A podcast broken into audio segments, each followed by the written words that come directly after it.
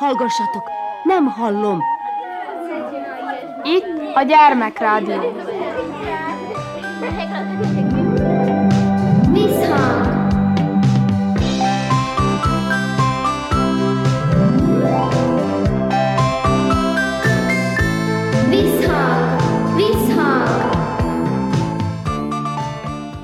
Sziasztok! Körnács Erika vagyok, szeretettel üdvözöllek benneteket. A hétvégén tartották meg az idei jópajtás saktornát. A résztvevőket Komáromi Dóra kérdezte a sak szépségeiről és nehézségeiről. Tartsatok velünk! Szakinszki Emina vagyok, negyedik C-osztály. És mióta sakkozol? Olyan egy éve. És miért kezdtél el sakkozni? Mi motivált? Hát nekem minden családtagom tudott sakkozni, és gondoltam, hogy én is megtanulok. És akkor ez így segíti a gondolkodást is, meg... Hát igen, a stratégia fejlesztést igen. És mi mindent tanultatok meg a sakk alatt? Csak a lépésekre koncentráltok, vagy? Mivel már többnyire én tudtam a lépéseket, inkább a cselékre koncentráltam én. Győri Csenge, negyedik C. És te miért kezdtél el sakkozni? Hát mert a tatám mondta, hogy ha ő is akkor meg én is bírnák, és akkor ővel elkezdtük, és aztán a tanítónén is tanított minket. Tehát akkor először a tatád volt Igen. az, aki... Igen. És ő néha azért hagyott nyerni, vagy kőkeményen? Hát néha. Mit vársz a mai naptól? Milyen eredményt? Hát nem várok sokat, de igazából számítok a legjobbakra. Én Francia Krisztián vagyok, negyedik C. És te miért kezdtél el sakkozni? Ha mert nagyon megtetszett, amikor elsőnek az apukám kihívott egy sakkmeccsre, akkor alig tudtam a lépéseket, de most már nagyon jó én. És mi az a csel, amit tudsz alkalmazni, és biztos, hogy nyersz vele? Van olyan? Nagyon-nagyon nagy titok. Engem Szabó Viktornak hívnak. Én azért kezdtem el sakkozni igazából, mert az egész családom nagyon jó tud, és akkor iskolába is elkezdtünk, és én két éve sakkozok. És azt látom, hogy az iskolából azért nagyon sokan jöttetek. Sokan sakkoznak a suliba? Igen. És hogy működik az, amikor elmentek gyakorolni sakkozni? Szoktatok egymás ellen játszani? Igen, szoktunk. Leginkább nem szoktam nagyon veszteni, de De azért jobb nyerni. igen. Varga Péternek hívnak. Azért kezdtem el sakkozni, mert az én nekem is az egész családom tud sakkozni, és akkor előről költem tőlük. És milyen a sakkos társaság? Jó fejek egyébként? Olyanok, mint az osztálytársak. Mennyit szoktatok a héten sakkozással tölteni? Hogy működik ez a szakkör? Mostanában egy hétben, ö, hétfőn nem, meg pénteken nem. Tehát akkor ez most csak azért van, mert készültetek a versenyre, vagy egyébként is sokat? Egyébként is sokat, csak most azért különösen sokat, mert ö, készültünk a versenyre. Faragó Balázsnak hívnak. És te mióta sakkozol? Hát olyan kb. fél éve. És mi az, ami megfogott ebben a játékban? Az, hogy kicsit ráérzek, hogy hogy kell játszani. És egyébként milyen tantárgyakból vagy még jó így az iskolán belül? Mert hogy ez azért szakkör. Hát szerből, matekból, meg hát igazából mindenből jó vagyok annyira. Csak környezetből nem. A matek az azért fontos a sakkhoz is, igaz? Te mennyire szoktad előre kiszámolni a lépéseidet? Hát ilyen három lépés. És mi van akkor, hogyha az ellenfél nem úgy gondolkozik, mint te? Akkor megpróbálom valahogy, hogy legyőzzem is. Annyi. Már még egyszer sem veszítettem. Tehát akkor mindig meg, megy az újra tervezés. Ja. Az én nevem Siketerik, Újvidékről. Petőfi Sándor iskolából, negyedikes vagyok. És most már több meccs is lement itt a saktáblán. Hogy ment eddig a... Eddig egyet nyertem a kettőből. Hogy érzed magad? Jól, Vannak jó ellenfelek? vannak. Mennyit szoktál egyébként sakkozni? Hát naponta egy órát online. Most folyamatosan gyakorolsz erre, igaz? Sokat játszok, igen. És uh, milyen így nem online játszani, hanem élőben? Kicsit furcsa. Máshogy kell számolni, mint ahogy online csinálod? Igen. Én vagyok a Kincses Kristóf, Zentáról jöttem. És téged hogy hívnak? Tripolszki Ákos, Óbecsérő. És most folytattatok le egy meccset. Mi lett a végeredmény? Hát a sötét nyert, én nyertem. És nehéz volt egyébként ellene játszani? Rosszul kezdtem. Rosszul kezdtem, elrontottam. Tehát akkor most már változtatnál lépéseket ezek szerint. Változtatnak, igen. És miért szerettek sakkozni? Hát mert stratégiai fejleszti a gondolkodást, meg minden mást is. Nálunk az osztályban mindenki sakkozik, és akkor én is sakkozok. Akkor ez így menő a fiatalok között most, Most, vagy? most menő, meg ilyen trend. És hogyha jól hallottam, te most már elég sokat győztél itt az elmúlt időszakban. Hát most ezen a, for, ezen a fordulón, igen. Az előbbit is megnyertem. Uh-huh. És hogyha jól tudom, nem először vagy ezen a versenyen? Nem, már vagyok egy ideje. Miért döntöttél úgy, hogy ismét eljössz erre a versenyre? Mert tudtam, hogy ezt hogy kár lenne. És te voltál már a versenyen? Ezen a jópajtáson még nem voltam, most vagyok először. És egyébként szoktál sok versenyre járni, vagy? Igen, voltam már országos sakversenyen csapattal. És hogy teljesítettetek? Nem az utolsók lettünk, de közel voltunk az utolsó helyhez. Mennyit szoktatok egyébként gyakorolni otthon? Hát én általában minden nap játszok egy három-négy meccset. Másfél-két óra. És szoktatok-e így csak meccseket is nézni? Tévébe? Hát tévében nem annyira, de így elemezgetni néha, igen. Én is szoktam, vannak olyan youtuberek, akik ezzel foglalkoznak, angolok is, akik angolul beszélnek, azokat szoktam nézni. És van egyébként sok példaképetek? Magnus Carlsen mondjuk rá. Gotham Chess, azt, azt szoktam nézni.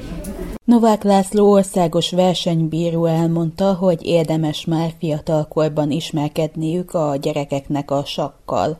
Hát lényegében három-négy éves kortól kezdve már lehet, mi hát még tudja fogni a figurát, akkor a lépésekkel el lehet kezdeni, és az, az a legjobb időpont. Akkor már fel tudja fogni a szabályokat, vagy Nem, csak egy... A... még, de megszokja a figurákat, tudja melyik a huszár, melyik a csikó, melyik a futó, melyik a király, melyik a gyalog, és nagyon utána az sokkal egyszerűbb, meg könnyebb lesz de ez azért egy bonyolult játék, tehát azt tegyük hozzá. Igen, bonyolult játék, de minél előbb elkezdi, annál aladósabb és annál sikeresebb lesz benne. És mi az a pont, amikor komolyan el lehet velük kezdeni foglalkozni? Hát lényegében, amikor már első osztályban, mivel a lépéseket írni kell, tehát hogy megtanulja a szabályokat, hogy tudja a lépéseket vezetni, amikor már írás tud a gyerek, akkor igen komolyan lehet már foglalkozni vele és miért érdemes sakkozni? Nagyon fejleszti a gondolkodást, az íráskészség, a figyelmességet, az összpontosítást. Lehetne még sorolni több minden, ami nagyon is lényeges, de mivel ez egy bonyolult, mint az előbb is mondtuk, egy összetett játék, ez összetett képet alkot a gyereknek az előrehaladásban, a tudásban, meg a gondolkodásban. És mik a tapasztalatok, mennyire érdeklődik a fiatal korosztály a sakk iránt? A fiatal korosztály az érdeklődő, nincs az körül a szervezők, tehát a tanárokon, a diákon, a saktanárokon azért múlik legjobban, hogy tömegesítsék, és a gyerekeket elkezdenek velük foglalkozni, mert ők nagyon kevés gyerek fog ön magától, csak ha nagy tata leül vele és foglalkozik, akkor tud a gyerek otthon. A szülőknek nem sok idejük van, mivel hogy ez időigényes, és inkább csak az edzőkön meg a tanárokon múlik. Egy jó iskolában van egy jó sakk oktató, szervező, akkor az iskola is, a gyerek is, mindenki sikeres lesz. És hogy fog kinézni ez a mai verseny? Mai gyerekverseny, ez egyben egyéni fiú-lány verseny, meg egyben csapatverseny is, és attól függ, hogy minél több tagja van, maximum négy főt fogunk pontozni a csapatversenybe, tehát ők bírnak, akinek ki lesz a létszám, az több pontot bír szerezni, de már egy gyereknél is figyelembe lesz véve pontok, és az is tud eredményt elérni. És miért versenyeznek egyébként még mindig külön a fiúk és a lányok a sakba? Hát az egész világon nagyon kevés az, aki a fiúknál versenyezik, a polgár Zsuzsa volt, aki legelőször ezt forszírozta, tehát ők mindig a férfi listán is jelentkezett, meg a férfiakkal versenyzett, tehát ez egy egyéni döntés, az egész világon van férfi és női verseny, és aki akar, az tud a fiúknál is, tehát nincs meggátolva, de nincs egyesítve még az egész világon, hogy együtt játszanak. Ön miért kezdett el annak idején sakkozni? Hát én szintén a fiamat vittem sakkozni, és lényegében én nem csak sakkozok, hanem hogy párhuzamosan haladtam, hogy sakbíró vagyok 15-20 éve, és így a sakversenyeken részt tudok venni, és tudom követni a versenyeken a gyerekeknek a fejlődését is, meg a többi tapasztalatot át tudom adni, amit már annyi versenyen voltam, hogy hol milyen problémám ütközhet, és hogy minden jobban menjen. Sakkozni azért sokan meg tudnak tanulni, ugye, hogyha figyelnek, de bukkant esetleg már ön is olyanra, akinek a vérében van a sakk. Hát lényegében én eh, annyira nem foglalkoztam a gyerekekkel, tehát rész én, mint oktató, nem foglalkoztam, nem volt erre idő meg alkalmam, tehát ilyen még nem volt, de tudok eh, nagyon sok gyereket, akit óvodás korától fölfigyeltünk rá, többen, és annak az előhaladását segítettük, mert láttuk, hogy eh, tehetséges nem egy gyerekkel így foglalkoztunk, és jobban akkor tudok, aki éppen megtanulta a lépéseket, máma meg már fölnőtt sakkozó komoly eredményekkel. És mi az, ami eldönti azt, hogy a gyerek továbbra is fog sakkozni, és nem hagyja abba így esetleg nyolcadik után? Az szintén az oktatók, ha megszerettetik eh, a sakkot, azok nem fogják, és van eredménye neki. Ha van neki eredménye, biztos nem fogja abba hagyni. De hogyha nem tudod komolyabb eredményt elérni, akkor elvonza másik sport, vagy más valami tevékenység. De lényegében, ha tehetséges a gyerek, az nem fogja abba hagyni, mert ő neki az egy élvezet. Török Edna, a jópajtás szerkesztője kiemelte, hogy mindig élmény találkozni a gyereklap olvasóival. A gyerekek és kísérő tanáraik Szabadkáról, Óbecséről, Zentáról, Tornyosról, Bajsáról, Bácskosútfalváról, Királyhalomról, Temerinből és Újvidékről érkeztek. Ezek a rendezvények ugyebár azért fontosak, mert ekkor van alkalmunk találkozni a Mézes Kalács és a Jópajtás gyermeklapok olvasóival, és a tanárokkal, szülőkkel, és ezáltal is népszerűsíthetjük a gyermeklapokat. Az elmúlt percekben arról hallhattatok, hogy a hétvégén tartották meg az idei jópajtás saktornát. A résztvevőket Komárom Idóra kérdezte.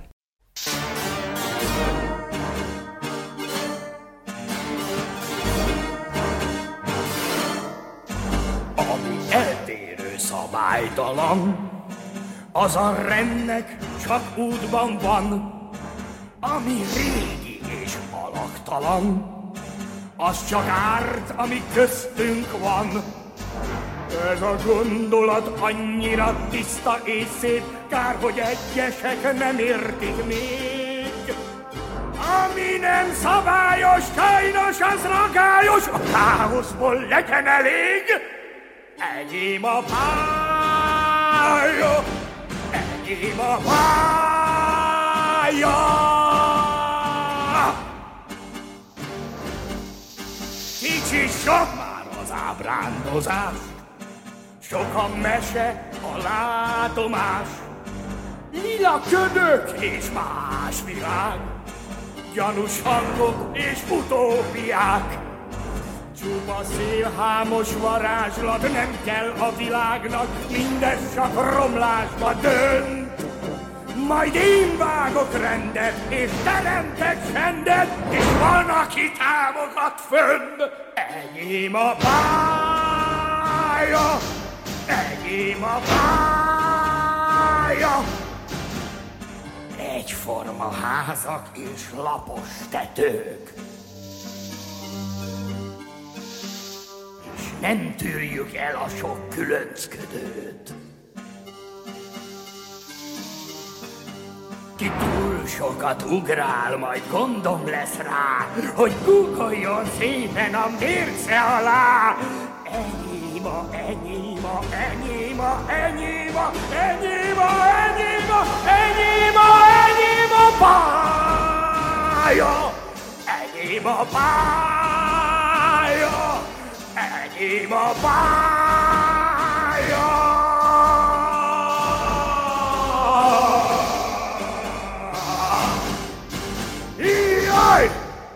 Műsorunk folytatásában Janikovszkéva, Mosolyogni tessék, felolvassa Füranikó.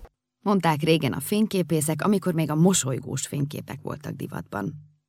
Szándékom szerint én is fényképeket szeretnék készíteni. Magamról, magunkról. Most és itt. Talán mondanom sem kell, mosolyogni tessék.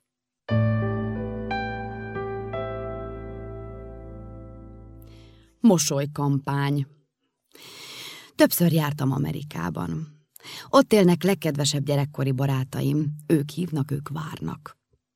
Első utam meghatározó élménye az volt, hogy a mosoly országába érkeztem. Az emberek folyton mosolyognak egymásra. Fura, de hamar meg lehet szokni. Ha egy ember összetalálkozik egy másik emberrel, no nem az utcán, nem a föld alattiban, nem valami meghittebb helyen, akkor automatikusan bekapcsol. Mosolyog. Liftben, buszmegállóban, a társasház szemétledobójánál, a hotel folyosóján, vagy akár egy vendéglői toalett előtt. Mi lehet az oka? Miért mosolyognak? Mert az, hogy egy bankban, egy szupermarketban, egy repülőtéren, egy utazási irodában, egy vendéglőben az alkalmazott mosolyog az ügyfélre, a vevőre, az utasra, a vendégre, bármi szokatlan is számunkra, de még megmagyarázható. Benne van a bérükben, ami természetesen magasabb, mint nálunk, vagy netán munka alkalmassági tényezőnek számít. Ha mosolyog, marad, ha nem mosolyog, kirúgják. De miért mosolyog rám az ismeretlen jókarban lévő aggastán a nyolcadik emeleti szemétledobónál, s miért kérdezi meg, hogy hogy érzem magam ma?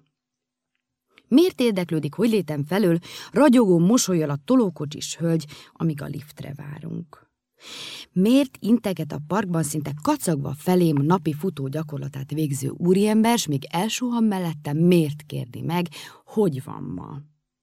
A válasz csak egy mosoly lehet, mert mire mondanék valamit, már messze jár. Vagy utána ordíthatok remekül, ugyanis ez az egyetlen lehetséges válasz. Hazatérvén küldetésnek tekintettem a mosoly hazai meghonosítását. Persze láttam a nehézségeket. Szemben az amerikai hi üdvözlő szóval, amelynél a szó kimondásakor is széthúzódik a száj, és önkéntelenül is mosolyra áll, nálunk a jó reggelt, jó napot, szia, viszlát és a többi, mindegyike mosolytalanul is kiejthető. A fogunk között szűrve, akár mogorván is. Mi még lehet, hogy a világon egyedülállóan a hellót is képesek vagyunk közönyösre, vagy éppen rossz kedvűre hangszerelni. Hello! Hm. Egy szóval nincs olyan üdvözlő szavunk, amelytől széthúzódna a száj. A hogy van, hogy vagy kérdésre az optimális várható válasz, kösz meg vagyok. Nincs remekül, nincs ragyogóan. Sőt, a válasz többnyire panaszáradat, vagy minimum széttárt karral egy sóhaj. Hát hogy lennék? Mosoly meghonosító kísérleteimet hosszú éveken át elszigetelten folytattam. Ám nemrégiben felvíratt az én napom. A millecentenárium évében, jobb később, mint soha, a hivatal, a hatóság is felismerte a mosoly jelentőségét és piaci értékét. Megjelentek az óriás plakátok, szaporodtak a tévéhirdetések, hogy mosolyogjunk az ide látogató turistákra. Még az is szerepelt a mozgósító hirdetéseken ösztönzőként, hogy mennyit hozhat a mosoly a konyhára. Sokat. A szám kettővel kezdődött, de a nullákkal mindig hadilábon állok, így nem tudom, hogy milliókat vagy milliárdokat. Ám mi sem hazafias érzelmektől fűtve, sem gazdasági megfontolásoktól vezérelve nem voltunk hajlandók mosolyogni. Nem és nem. A mosoly kampányt figyelve elgondolkodtam. Vajon volt-e az USA rövidke történelmében olyan hiteles személyiség, netán karizmatikus elnök, aki egykor felszólította innen-onnan összejött népét a mosolygásra? Kellett lennie. Az ősök szót fogadtak, eleinte talán értetlenül, netán kényszerből, ám később már önként mosolyogtak. Aztán áttörökítették a mosolyra való hajlamot utódaikra. Slám megérte. Jól megszedték magukat. Így megy ez. Ezért aztán, ha szabad ezt a kifejezést használnom, én magányos farkasként tovább mosolygok. És nem teszek különbséget hátrányos helyzetű honfitársaim és az ide látogató turisták között. Mert tovább gondolva a nagyarányú mosolykampány célját, meggyőződésem, hogy nem csak az ide látogató turistákra kellene mosolyognunk, hanem elsősorban egymásra. Még akkor is, ha ingyen. Hogy miért? Mert ettől jobb lenne a közérzetünk, és ez valószínűleg előbb-utóbb munkánkban, teljesítményeinkben is megmutatkozna. Így a gazdasági mutatók is javulnának, és a tudós közgazdászok kereshetnék az okát. És a turizmus is fellendülne, mert a szórásba belekerülnének a turisták is. Ha már nem tudunk a szerencsétlenek kérdéseire válaszolni angolul, németül, olaszul, hát legalább mosolyogjunk rájuk. Ha utána magyarul jó hangosan, hogy megértsék, elmagyarázzuk, hogy merre kell a hősök terére menni, és hol a metróállomás, ha nem is értik, de biztosan jó benyomást teszünk rájuk. Ezzel persze nem azt akarom állítani, hogy a mosoly felment az idegen nyelv tanulásának szükségessége alól, és azt sem, hogy az idegen nyelvismerete szükségtelenné teszi a mosolyt. Megfigyeléseim során arra is rá kellett jönnöm, hogy a mosolytalanság nem valami velünk született fogyatékosság. Bárki ellenőrizheti. Ha egy kisbabára rámosolygunk, szinte biztos, hogy visszamosolyog. Úgy három-négy éves koráig a kisgyerekek is. A nagyobb bacskák már csak elvétve. Az őket kísérő felnőttek, a gyerekkocsitoló kismamák kivételével, szinte soha. Inkább gyanakodva méregetnek. Ugye mit akarok a gyerektől? Persze ezért vannak sikerélményeim is. Hadd dicsekedjek el néhányjal. ABC áruház, hosszú sor a pénztár előtt, én már a hatodik vagyok a sorban, eredetileg a tizenegyedik voltam, amikor egy terjedelmes hölgy elém tolakszik. A mögöttem álló úr rászól. Ez itt egy sor, kérem, tessék a végére állni. A hölgy közli, hogy eredetileg ő volt az első, csak visszament valamiért, szóváltás, paprikás hangulat. Már a pénztárosnő is beleszól, így nem lehet pénzzel dolgozni. Bevetésre készülök. Rámosolygok a mögöttem álló dühös úrra. Cseréljünk helyet, ajánlom fel. Én most nem sietek annyira. A már lila fejű úr elképedve bámul rám. Te ön itt állt előttem, asszonyom, csak az a, szóval az a másik tolakodott ön elé. Én, én nem önnel vitatkozom. Persze, hogy nem, mosolygok, de én szívesen előreengedem, biztosan siet. És mögé kerülök. A terjedelmes hölgy még dohog, de már csak magában. Amikor kilépek az ABC ajtaján, az úr ott áll, úgy látszik nem siet annyira. Köszönöm, mondja. Nincs mit, mondom. És egymásra mosolygunk. Más. Az Árpád hinnál felszállok az Esztergomi buszra. Tömeg, lögdösődés, végül mellém huppan egy korombeli hölgy. Rámosolygok. Magyar? kérdi utitársnőm. Igen, mondom én. Ezen elgondolkodik. Talán először járt Budapesten? Tapogatózik tovább. Nem, mondom, itt élek idestova ötven éve. Kinyitja a száját, aztán becsukja. De értem én így is a ki nem mondott kérdést, akkor miért mosolyog? Elindul a busz, én egy hátizsákot kapok, önként jelentkezőként az ölembe, ő meg kosar a cicával. Egymásra nézünk, már ő is mosolyog. Más. Jobb napokat élt kukázó nézegeti házunk előtt a napi felhozatalt.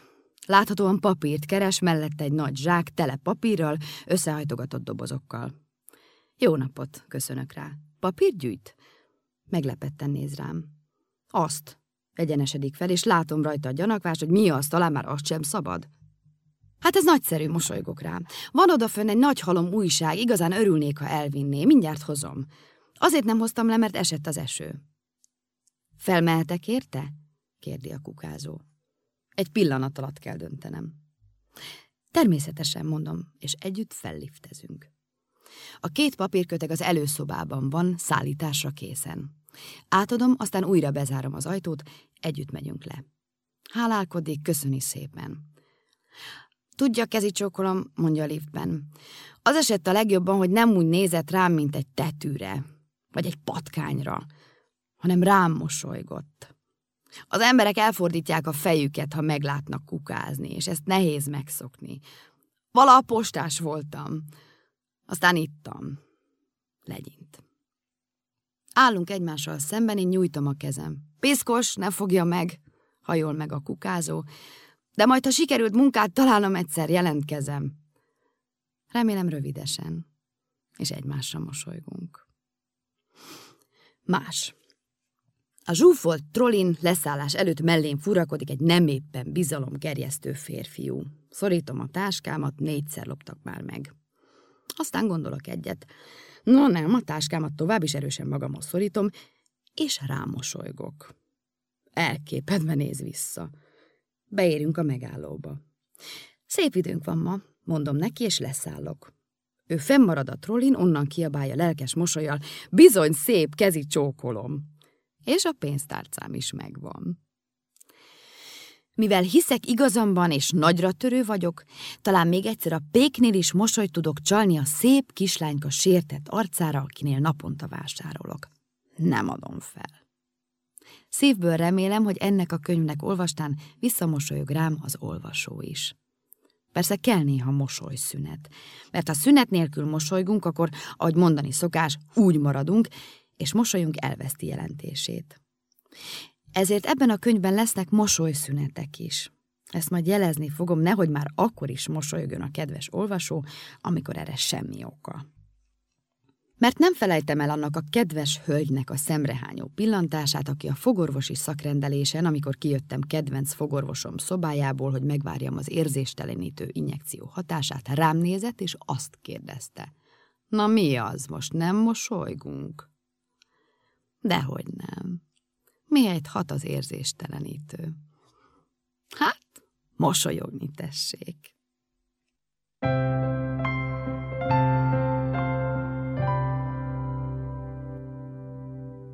Elhangzott mosolyogni tessék, felolvasott Fűranikó. Kedves gyerekek, ennyit készítettünk mára. Köszöni a figyelmet a szerkesztő Körnács Erika. Sziasztok! Varázskönyvben egy tiszta új lapon A 703. színes oldalon Egy közönséges padlás látható Mely varázslatra jól használható A varázskönyvben egy csillogó lapon A 204. fénylő oldalon Kis művésznő tett egy nagy csodát S egy rádiós már közelre is lát